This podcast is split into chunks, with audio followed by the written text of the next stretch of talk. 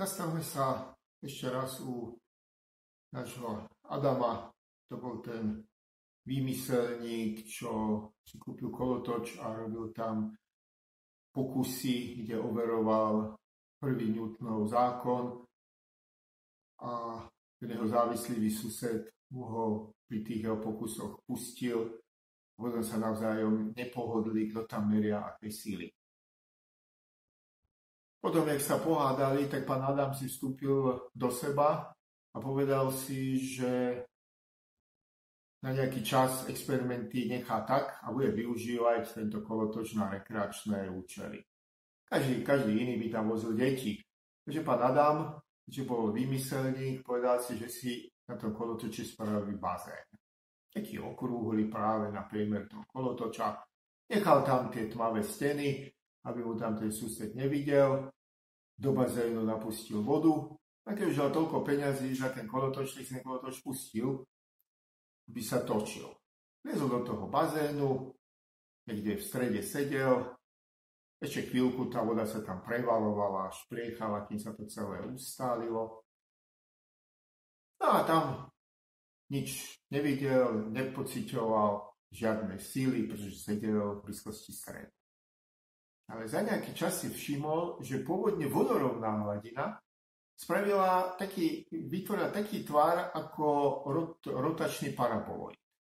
No toto ho zaujalo a začal si klásť od tej otázky, jak tá voda vie, že sa ten bazén točí. Minimálne ja nič nevidím. Čo spôsobuje tieto síly, ktoré deformuje tú pôvodne vodorovnú hladinu? No, vyzerá to ako taká všetečná otázka človeka, ktorý nemá čo robiť. Ale ku podivu, tieto otázky si kládol Einstein. Hovorí sa, že to riešenie mu navrhol Ernst Mach, ktorého navštívil počas svojho pôsobenia v Prahe, niekedy okolo roku 1912. Mal vtedy šťastie, pretože Ernst Mach už bol vtedy pomerne starý a najmä nevrlý. Najprv sa ho chcel zbaviť, ale Einstein to vydržal, ukázal svoju aj lepšiu stránku spoločenskú. A tak začali sériu rozhovorov, kde sa porozprávali o tom, čo sa vlastne deje v rotujúcej sústave. Pretože keď si to zoberieme nadrobné, a Einstein sa vtedy zaoberal gravitáciou, tak tie odstredivé účinky v rotujúcej sústave majú ten istý účinok ako gravitačná sila. To je zvláštne.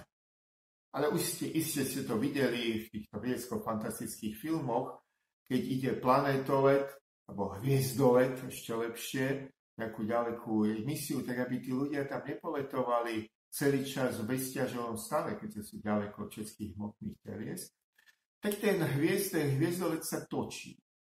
A tí, čo sú na tom vonkajšom okraji, pochopiteľne znútra toho hviezdoletu, tak pociťujú rovnaké účinky, ako keby stáli na Zemi. Pochopiteľne ten hviezdolec sa musí točiť práve správnymi otáčkami. A neexistuje žiaden experiment, aby ste vedeli odlíšiť gravitačnú sílu od odstredivej síly. To je zvláštne, že? Ako to vlastne vzniká? A prečo to tak náramne podobá jedno druhé?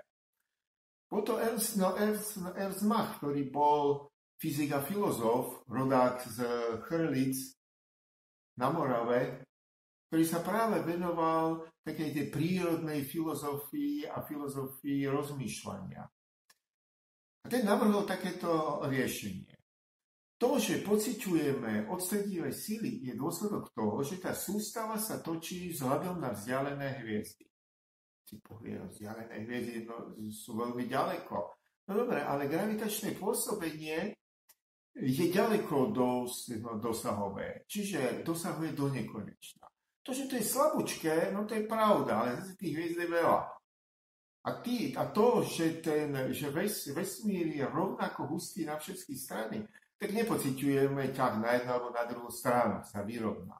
Ale ako náhle sa začneme točiť, tak sa točíme na tieto vzdialené hviezdy a to vyvoláva tieto účinky, ktoré voláme odstredivá sily, alebo všetky tieto sily voláme zdánlivé sily. Pretože ten, čo sa netočí, tento silu nemá možnosť pozorovať. Dokonca ak si ju nejako rekonštruuje, tak je opačným smerom. To bola podstata tej hádky medzi pánom Adamom a jeho závislým susedom. Čiže taká zvláštna vec, a to bola podstatná časť tej skladačky do všeobecnej teórie relativity, ktorú niekedy okolo roku 1915 dokončil Einstein, ktorý hovoril, že teória všetkého, a určite o tom budeme ešte hovoriť, bolo práve ujednotenie gravitačných síl a odstredivých síl, ktoré musia mať v danom bode, musia byť lokálne a v danom bode musia mať rovnaké účinky gravitačná sila ako odstredivá sila. To je zvláštne, že? Že rotujúcou sústavou sa ona stáva nielenže nevzťažná, a začínajú sa prejavovať takéto zvláštne javy. V jednej knižke som raz čítal, stačí vypiť 2-3 deci a hneď sa začnú diať veci. Už tak toto neviem, jak je. Ale určite viem, že stačí sústavu roztočiť a začnú sa diať veci. Sústava, rozumiete, napríklad okolo točí. Alebo keď sa niekto začne točiť okolo svojej osy. Vo všeobecnosti všetkému hovoríme sústava. Čiže stačí sústavu roztočiť a hneď sa začnú diať veci. Jedna z prvých je, že tá pôvodne vzťažná sústava sa stáva nevzťažná. A ďalšie dôsledky sú, že tam vznikajú zdánlivé sily. Je to pomerne zaujímavé, že?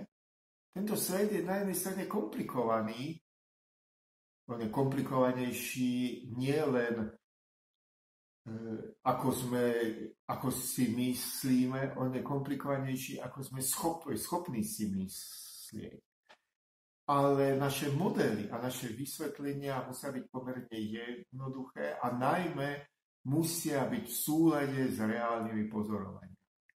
Pretože naša prvá premisa je, že náš svet je reálny.